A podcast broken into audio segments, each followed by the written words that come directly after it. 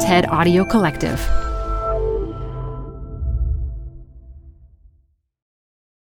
Hi, I'm Debbie Millman.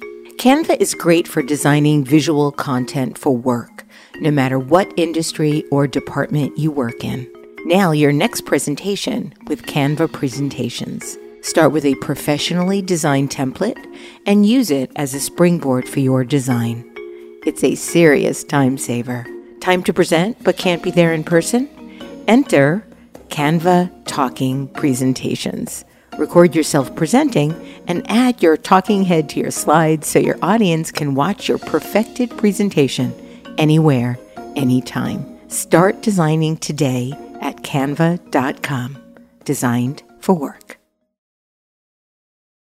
Apple Card is the perfect cashback rewards credit card. You can earn up to 3% daily cash on every purchase every day. That's 3% on your favorite products at Apple, 2% on all other Apple Card with Apple Pay purchases, and 1% on anything you buy with your titanium Apple Card or virtual card number. Visit apple.co slash card calculator to see how much you can earn. Apple Card issued by Goldman Sachs Bank USA, Salt Lake City branch, subject to credit approval. Terms apply. This archival episode of Design Matters was recorded in April of 2016. This is Design Matters with Debbie Millman from DesignObserver.com. For 11 years now, Debbie Millman has been talking with designers and other creative types about what they do, how they got to be who they are, and what they're thinking about on this podcast, Debbie Millman talks with Alison Bechdel about how identifying herself as a lesbian when she was young led her into a career as a cartoonist. I became an outlaw at a young age and was very freed up to do whatever I wanted. And I was not doing, I was writing this crazy marginal comic strip for free. It was not a great career path. And bizarrely, it has worked out. Here's Debbie Millman. For some artists, their work and their lives are so intertwined it's impossible to tease them apart. Alison Bechdel is one such artist. To talk about her work is to talk about her. Her cartoons and graphic novels lay out the intimate intricacies of her life in all their heartbreaking splendor. Her long running comic strip, Dykes to Watch Out For, is one of the major achievements in the comics genre. Her graphic memoirs, Fun Home and Are You My Mother, brought her work to a mainstream audience. In 2015, Fun Home was adapted as a Tony Award winning Broadway musical, and it's still going strong. She joins me to talk about her work, which is to say, her life. Alison Bechdel, welcome to Design Matters. Thank you, Debbie. I'm very happy to be here. I understand that one of your all time favorite Mad Magazine cartoons began with a first grader's What I Did Last Summer report about visiting a farm and seeing pigs. Why is this your favorite? That's such a perfect first question because it ties in with the work and life being the same thing. So this little boy writes his what I did this summer report about going to a farm and seeing pigs and it evolves over the years for every school paper he rewrites a version of this until he's an animal husbandry student and he's writing scientific papers about pigs. And there's these same little through lines keep showing up. What excited me about it was this idea that there's just one thing that you're passionate about and you can just keep doing it for the rest of your life. Over and over. Over and over on a slightly higher level each time, hopefully. Hopefully. you were born in Lock Haven, Pennsylvania. Your father was a high school English teacher and also operated a funeral home. Your mother was an actress and also a teacher. I believe you were about four years old when you saw your first butch lesbian. what happened? I was out with my dad on some funeral home related errand uh, in a larger city. We grew up in a very small town, so I think we might have been in Philadelphia. And he took me to lunch in a little luncheonette, and a woman came into the place who just blew the top of my head off. This big woman wearing men's clothes. But I just remember seeing this person who I recognized, you know, as a version of myself and my father recognized her too. He he turned and saw her and he said to me, Is that what you want to look like? well, he was so adamant about you wearing barrettes in your hair and dresses at that time. Yeah. And of course, that was exactly what I wanted to look like. And I didn't know it was possible or that anyone else did it. But, it, you know, simultaneously, I was getting the message that that was not, not okay. In your intro to The Essential Dykes to Watch Out For, which is a compilation of all of the comics over the 25 years of writing and drawing this amazing universe, um, you write about finding and reading your kindergarten report card. And this is what your teacher wrote about you speaks hesitantly and seldom uses good grammar, but seems to prefer silence most of the time. Quiet, restrained, introversion, obsession with detail, contempt for leadership, inability to handle criticism, bad judgment, performs well where speaking is unnecessary, draws detail in realistic way. How much of this is still accurate?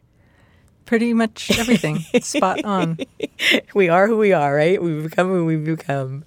I learned that in reading Are You My Mother, which also blew my mind. Were you a bad student? No, no. In kindergarten, I was still trying to get used to the drill, but I figured it out pretty quickly, and I was a very good student. When you were 10 years old, you experienced an episode of obsessive compulsive disorder. It would take you apparently all night to write a simple diary entry. Your mother got involved and had you dictate your entries that she would input into your diary.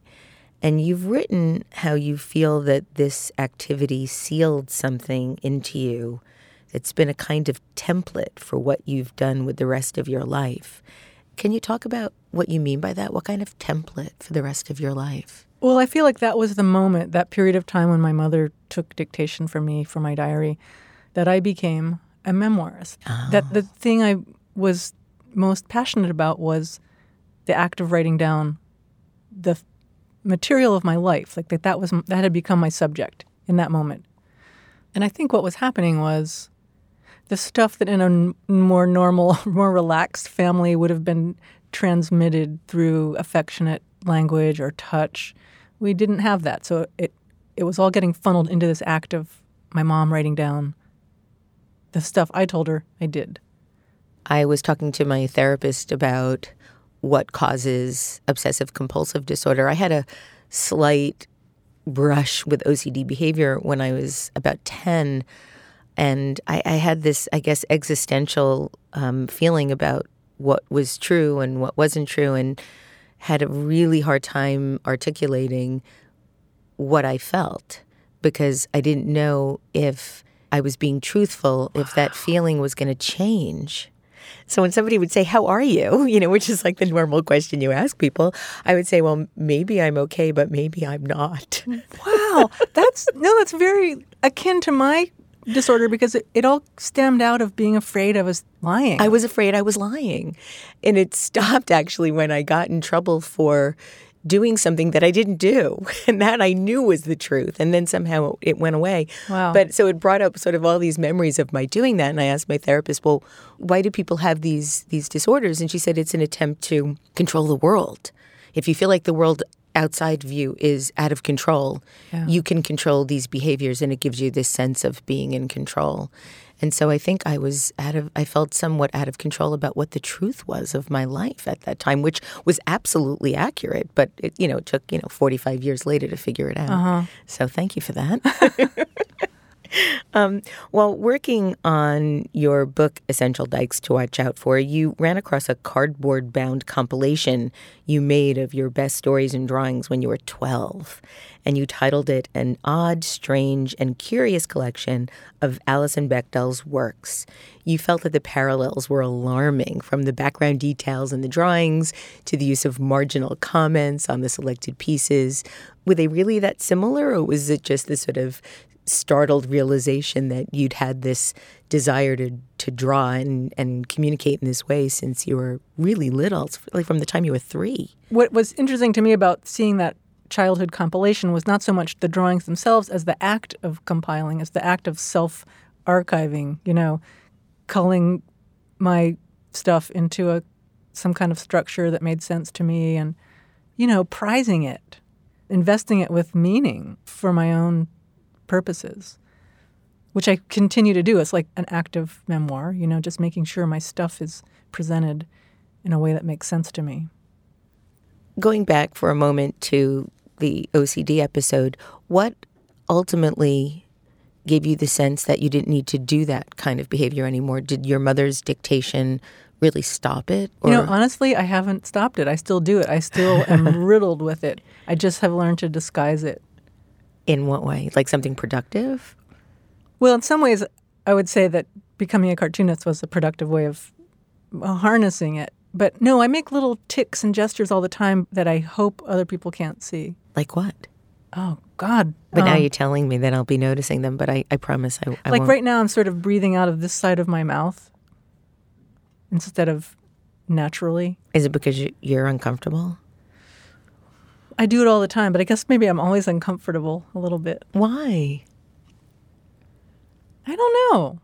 Uh, I wish I could get rid of it. I wish I could get this whole feeling like needed out of my body, but then I don't know if I would still be myself. I would be someone else. I know you don't like the question, when did you decide you wanted to be a cartoonist? But I, I couldn't help but wonder how on earth your guidance counselor in high school could recommend that you become a dentist.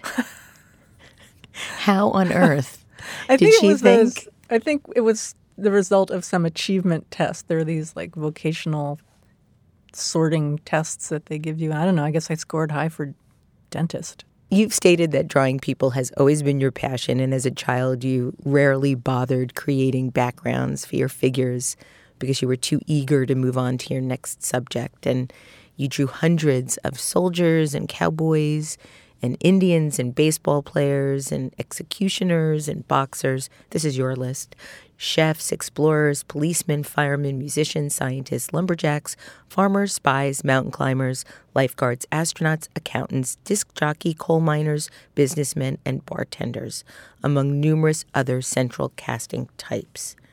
But they were all male. Why? Well, as a kid, I didn't really even notice it. I was just, I mean, I grew up in the 60s when it was a man's world. So that the guys were doing the stuff that interested me. I didn't representations of women were just absurd. They were like housewives or secretaries, which didn't interest me.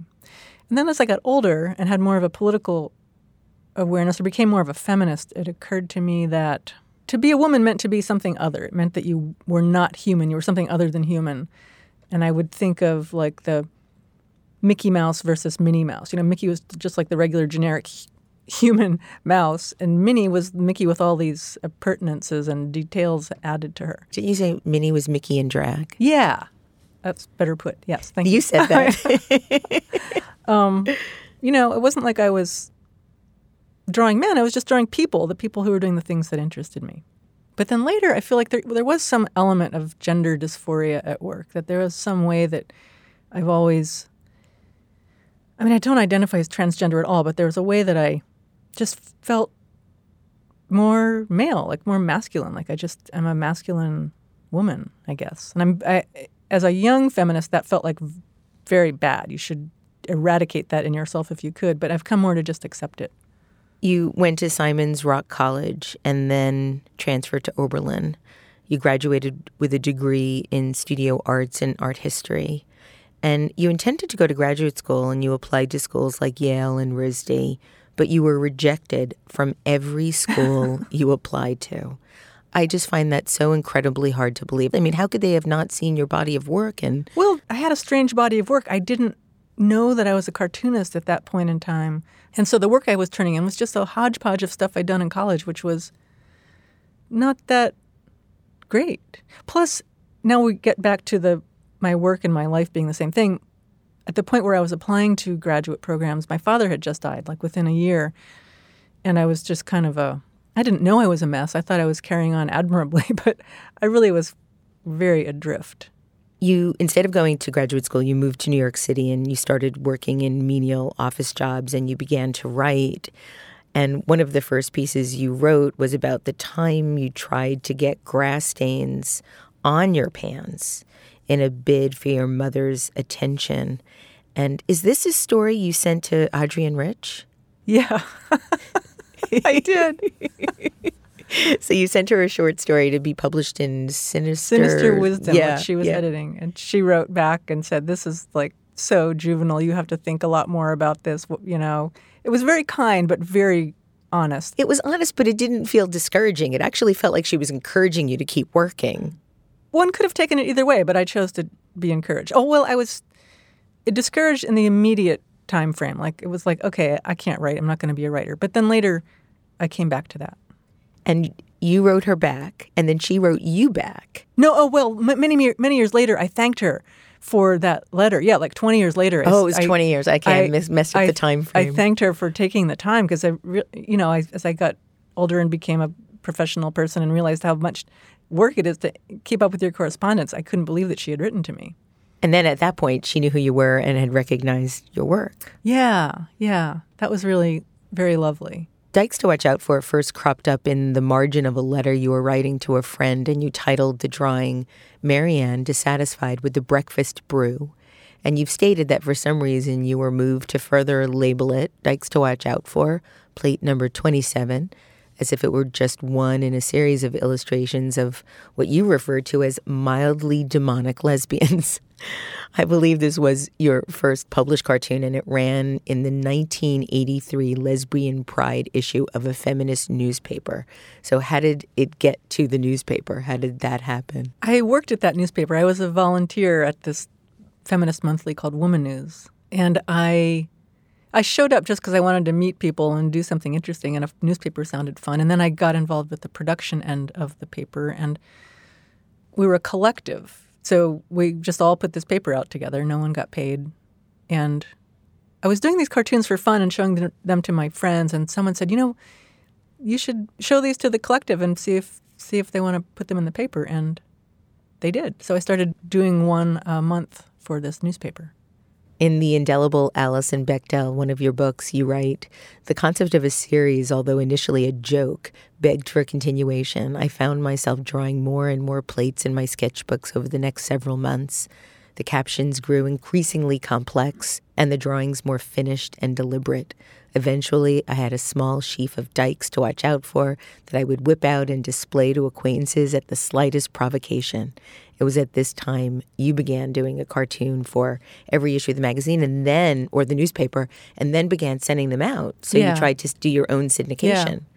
And what was that like? There was this gay and lesbian subculture happening in the 80s that I was so excited by. This whole like sort of parallel world where gay people were making their own art and newspapers and had their own bookstores and bars and I loved that world and I wanted to document it. I wanted to like not just be part of it but to show it. So I started doing that with these comics. Like I just wanted to see images of people like me, which I didn't see anywhere in the culture at that point. There was no L word, there was no Ellen, you know, there was very little reflected back. And your comic was really one of the first things. Yeah, in terms of visual stuff, yeah. I mean, there were there was like lesbian photography, which I very hungrily sought out just to see these images. I mean, it was like, it's funny too because now there's just so many images of every imaginable kind. It's hard to imagine that kind of image desert we had, but Do you remember the book by Jeb, the yeah, photographs? yeah. Oh, that was very formative for me. Jeb's remarkable book, Portraits of Lesbians. I felt like that was my lost family album, you know. And eventually, I, in my life, I met many of the subjects of, of You those did? pictures. Yeah, Oh, it was like like meeting your long lost aunt or something. That's incredible. When you first started to syndicate your comics, you began to hand sew postcards and you were making them on the copy machine at your office job. And you were constantly terrified that one would get stuck in the machine and you'd be found out at this menial job that you had. And I read that you were always braced for marginality and just expected no one was going to be interested in your bizarre subcultural experiences. Given the success that you've now had, has it gotten any easier for you, or are you still constantly doubting your own work and worth? Oh, yes, that hasn't changed. The reason that A, becoming a cartoonist, and B, becoming a lesbian cartoonist, someone who wrote about like lesbian feminism of all things, it was almost like I was seeking forms of expression that no one was going to really notice or judge. Specifically, my parents. I mean, my father was dead by that point, but psychically, I think I was trying to express myself in a way that my parents couldn't see. Even later, when I would show my mother my work, especially when I was writing Fun Home, writing this memoir about my family, she couldn't understand the comics format. And I kind of liked that. Like, I didn't want her to really see what I was doing. But that's really because of the relationship you had with your mother, not necessarily the relationship you had with the world. Or would but you I say think they they're were the similar. same? I think they're similar. You know, both of my parents loved fine art. They loved literature. They were always reading poetry. And I came, you know, I had to rebel against that. So I I found this art form that was anti-elitist and populist. It was more like journalism and it was a way of being an artist without claiming to be an artist. You've said that the challenge of autobiography is to transcend its inherent egocentrism enough that someone else will be interested. How do you accomplish that? Is it more than just a, a riveting story? I mean, here you created in Dykes to Watch Out for first, and then later in Fun Home and Are You My Mother, this very uniquely non mainstream life that you share. And I've read so many accounts of people that did not experience anything that you experienced, ultimately completely able to relate to what you were writing about and who you were writing for. And so I'm wondering if there's a way that you've created the um, the cartoon narrative that's different from memoir narrative that somehow engages people in a fundamentally different way because of the graphics. That's a good question. I do think there's something about just the fact of being able to show stuff that enables you to convey a, like an order of meaning that once you attach language to it, something gets lost.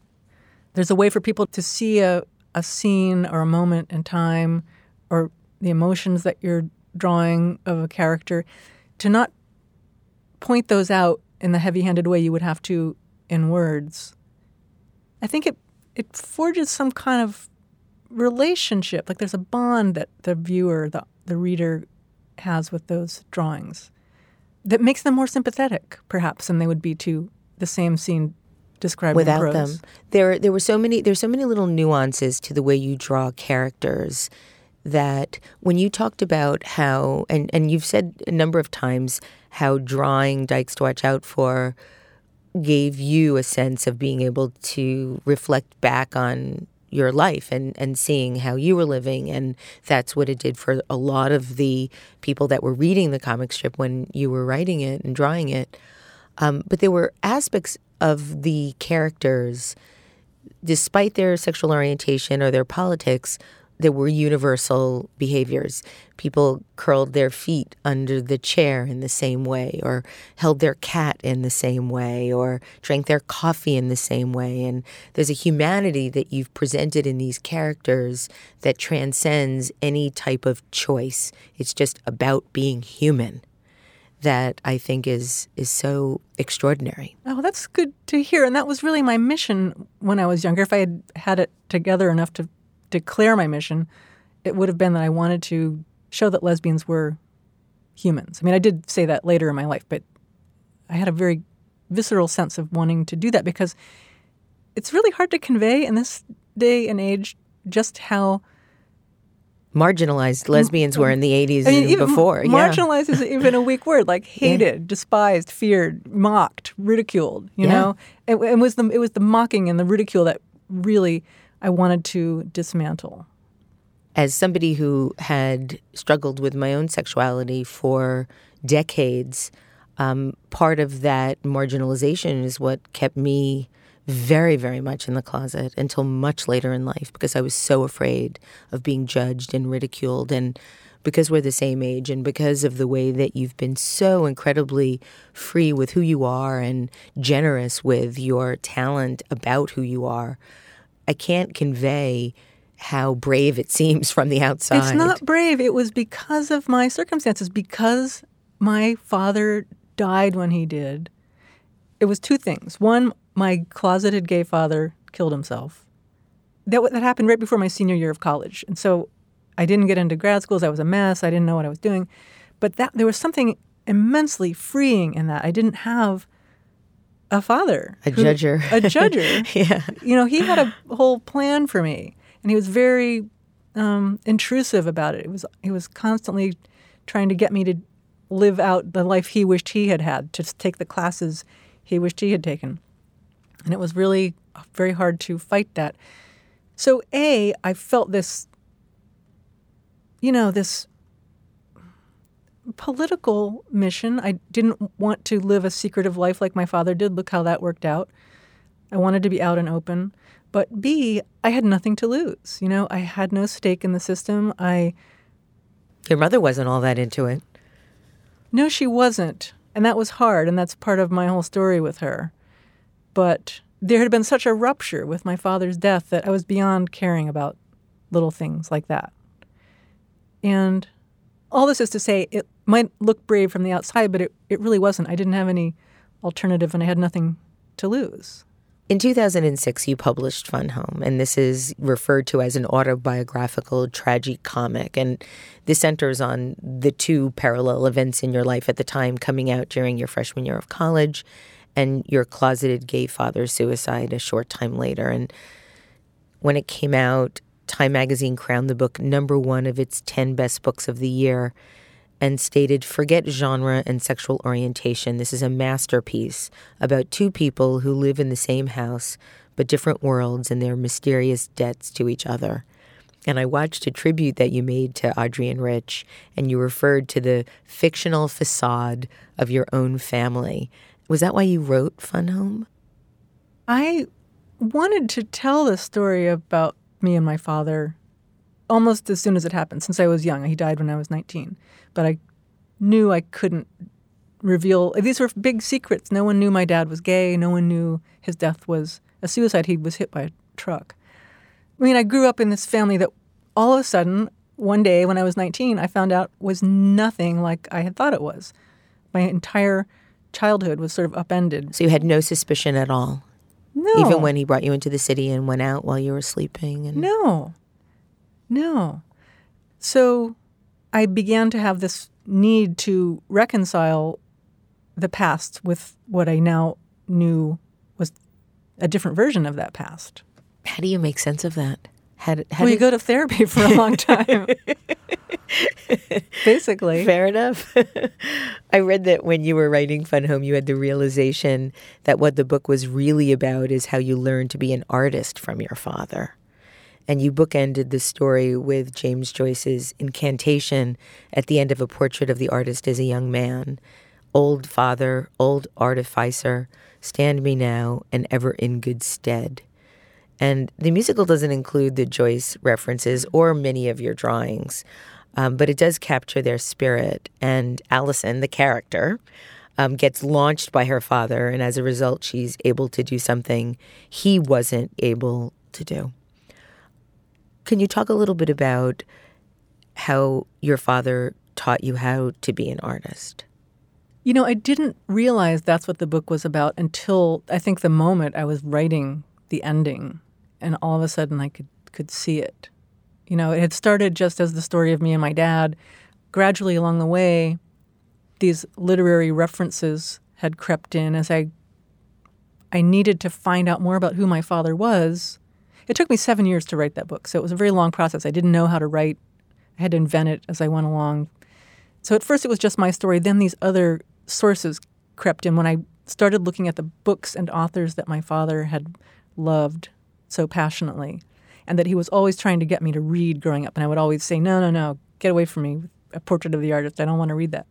So the Joyce thing just, I don't know, over time organically came together. I mean, that's the weird thing for me about writing memoir. The magical thing is that our, our lives are just chaotic. There's no meaning or order to the things that happen to us day after day.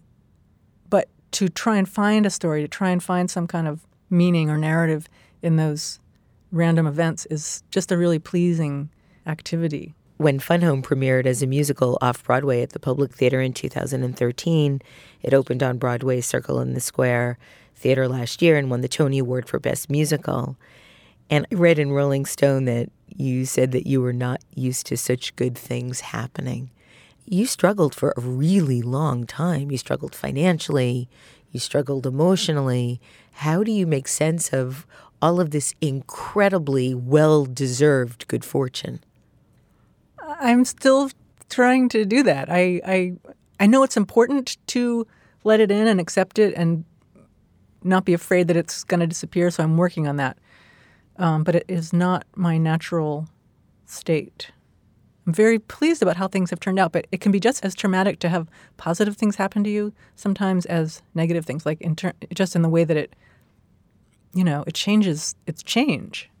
What is it like seeing the characters that were once real and then drawn as cartoons come alive in other bodies? It's so weird and also really, really strangely wonderful and healing to see these people acting out my family's story on the stage night after night.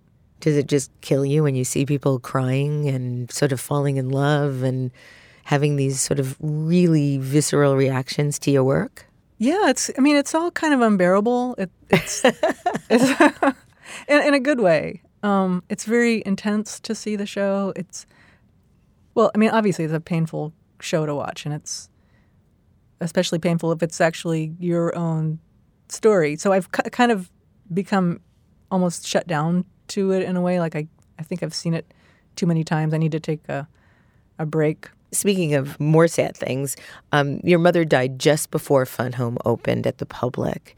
Had she read any of it or heard any of the music? I gave her the script. I gave her a CD of all the songs, and I told her, "Here it is. If you want to listen to it and read it, just prepare yourself. It could be intense." And I have no idea if she ever read or listened. She didn't give you any feedback. Did she give you feedback on the graphic novel, though? Right? I mean, she knew. Yeah, well, I yeah, I mean, I showed that to her in draft form. That was part of the whole process. Was I had to get her to be okay with all of that. Um, and she she was always she was very minimal in the feedback she would give, but I think she didn't want to implicate herself in a way like she wasn't going to be part of this story, but she had a few things she asked me to change or correct, and I mostly did those things. We worked them all out. You refer to a lot of this in Are You My Mother, which is the book that you wrote after Fun Home. Yeah, kind of. And the, my memoir about my mother ended up being a memoir about about writing the memoir about my father and how right. we how we navigated that. What made you decide to write that book? For a while, it wasn't clearly conceptualized as a memoir about my mother. I think I was trying to avoid doing that. Somehow I knew that's what had to happen, but I didn't want to do it. So for many years, I thought I was writing a book about my relationship history. I was going to write about, like, you know, crazy relationships I'd been in. It was like about the idea of relationships, about the self and the other. It was very abstract and constipated. And finally, my agent looked at what I had been doing for the past several years and said, This really doesn't make any sense at all. And it was a great relief to hear someone tell me that. And I realized at that moment the problem was that I was trying to avoid directly writing about my relationship with my mother. And then I then I was able to tell the story. At the beginning of the book you state you can't live and write at the same time. Do you still feel that way? I do. I do. I mean, once you're writing, you're not present in your life. But that doesn't mean that's so terrible. I mean, I think that's just my lot. That's just my plate. That writing is just more comfortable than living, especially alone. um, you stated that, like your mother, you've kept a log of the events of your daily external life, but unlike her, you also recorded a great deal of information about your internal life, though you've often been confused about precisely where the demarcation lives. Has that become any clearer to you? No. Next question. no, no. Um, I mean, you know, I grew up as a young woman. It was the the moment of the personal is political. And I found that very salvational. It was a very useful slogan. It explained my life perfectly. Like I was the result of, you know, a father who, who was gay before the gay liberation movement, a mother who was thwarted in her desire to be a writer or a professor because she she came of age before the women's movement. They both like were just too a little too before their time. But if they had if they had never met, if they had in fact if she had gone on to, you know, be a feminist or my dad had gone on to come out, I wouldn't have been born. So yeah, so as a younger person, I felt very clearly that there was no demarcation, that everything was an open book and that was ethically proper. But as I've gotten older and as I've lived with the the fallout, good and bad, of writing these stories about my family, um, I feel less adamant about that. You know, I think there is a place for privacy. So I guess I'm getting I'm getting a maybe a little more private as I age, and especially as I, I feel so overexposed. Like I'm I've put so much of myself out in the world. You write about how you were very taken with the recurring references Alice Miller, the writer of the drama of the gifted child, made to the ideas of D.W. Winnicott in Are You My Mother, and how the notion of a true self that had to be kept hidden at all costs particularly resonated with you. And I, I find that so interesting the notion of the true self needing to be hidden while writing about the self. And I was overwhelmed over and over and over again as I was reading Are You My Mother about how much we choose to reveal. And even though you are revealing all of these experiences, thoughts, feelings, they're within a context of who you think you are, which in many ways we don't always know, especially if we've had early childhood trauma or bad mothering. And so I was wondering if you feel that you're revealing your true self in your work now in a different way than you might have been earlier on prior to reading Winnicott and Alice Miller and writing Are You My Mother?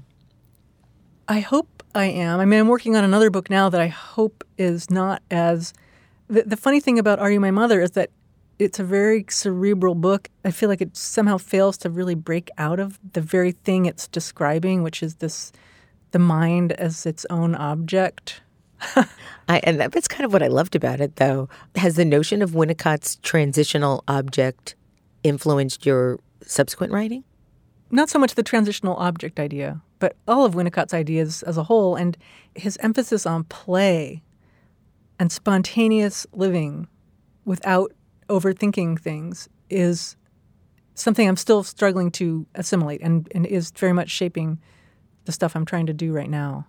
You've said that you could probably write 17 more books about your family, but it seems like from what I've read, your next book is not about your family. Right. I don't know if it's still the book that you're working on, but I read it's titled The Secret to Superhuman Strength, and it's a graphic history of trends in fitness and your own obsession with them. You're a black belt in karate. Um, well, I was. I was a long time ago. But once you get a black belt, aren't you always a black belt? Well, Isn't it like being you, Jewish? You're just always Jewish, even if you don't go to temple. But you don't talk about it because then someone could like attack you, and then ah. you wouldn't have your skills. so you were a black belt. Yes, I prefer to put it that way. And so is that what is that what you're working on? Yes, it is. Can you tell us anything more about it? Doing things with my body is like my one happy, trauma-free place. Like well, and, I mean, it's a book about the self, actually. It's about the self. Where's the self in the body? Where's the mind in the body? Oh, that's interesting because there's a piece in Are You My Mother where you, I think it's Are You My Mother? Yeah, right. Where you, you start chopping off parts of the body and yeah. like, is it still me? Is it still me? Is it still me? And all you're left with is the head. Yeah, yeah. And I want to reassemble my whole body as myself. And that is the project of this book. Wow. You know, I when I first read about this online, I was certain that I'd heard that title before. And then I remembered that when you were a kid, when you wanted to gain weight, you sent away for weight gain drinks advertised in the back of your comic books and responded to an ad that promised the secret to superhuman Yeah. strength. and it turned out to be a disappointingly technical booklet about an, ob- an obscure martial art. And so, did that, Yeah. that title just embedded itself in your DNA? Very much. It was one of those comic book ads, you know, that sh- Yeah. shape all of our deepest, most primal desires. I didn't actually send away for weight gain drinks. Those were tempting, but I knew I, my parents would not let me drink weight gain drinks. but so this one thing was a booklet. It was like a booklet on how to have superhuman strength. So hell yeah, give me that. But yeah, it was like a weird jujitsu handbook. This like a thousand times reprinted. You could hardly even see the words and the bad little halftone images. But I tried to read the book. I tried to understand these martial arts moves, and later, I yeah, I did study martial arts. But you know, I want to be I want to be invincible. You don't think you already are? Well, no, no. I mean, ultimately, that's what the book is about: is that we none of us are invincible. when I was a kid, the thing that I sent away for that was um, advertised in the back of comics was um, a vacuum cleaner that was supposed to vacuum away your fat. Oh Oh my god! I know. All the particular ways that we get disillusioned by Yeah. those products. So I have two more questions for you. One is a really, really serious one. One is a really, really lighthearted one. I'm going to ask the serious one first. Um, you write about how you've speculated that being a lesbian actually saved you from some aspects of your childhood.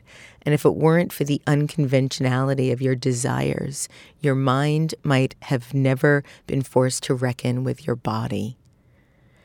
And that blew my mind. And you state it was only my lesbianism and my determination not to hide it that saved you from being compliant to the core. How did that decision ultimately define you? Well, it's interesting because it ties into what we were, what I was just trying to say about like the overly cerebral nature of "Are You My Mother" or of my work in general. You know, for me, thinking is a defense. It's a defense against just being. Yeah. 'Cause for I was me, it's a defense against my body. So in my case, my body like spoke up. You know, I knew I was attracted to women, and that felt like a truth. You know, something that was inherently true, and I had to just go with that.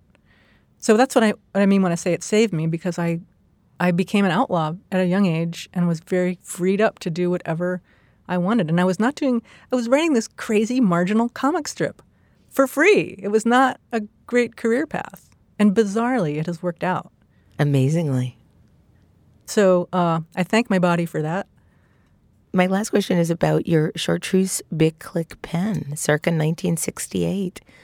Tell us about this pen. Oh, it made such a nice, fat, heavy line. I used to love, I would actually put down strips of Scotch 3M magic tape and write on that because I would get this extra smooth, gliding line.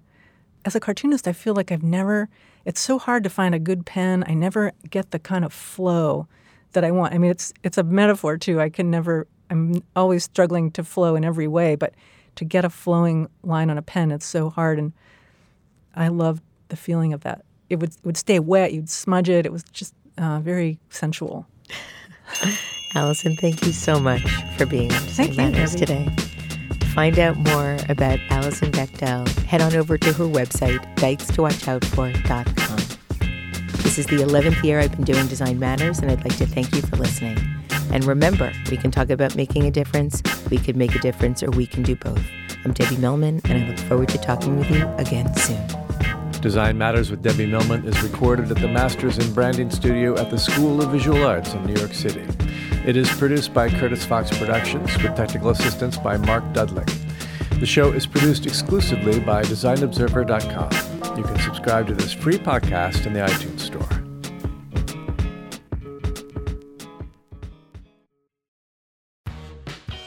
You're growing a business and you can't afford to slow down. If anything, you could probably use a few more hours in the day. That's why the most successful growing businesses are working together in Slack. Slack is where work happens, with all your people, data, and information in one AI powered place. Start a call instantly in huddles and ditch cumbersome calendar invites. Or build an automation with Workflow Builder to take routine tasks off your plate, no coding required. Grow your business in Slack. Visit slack.com to get started.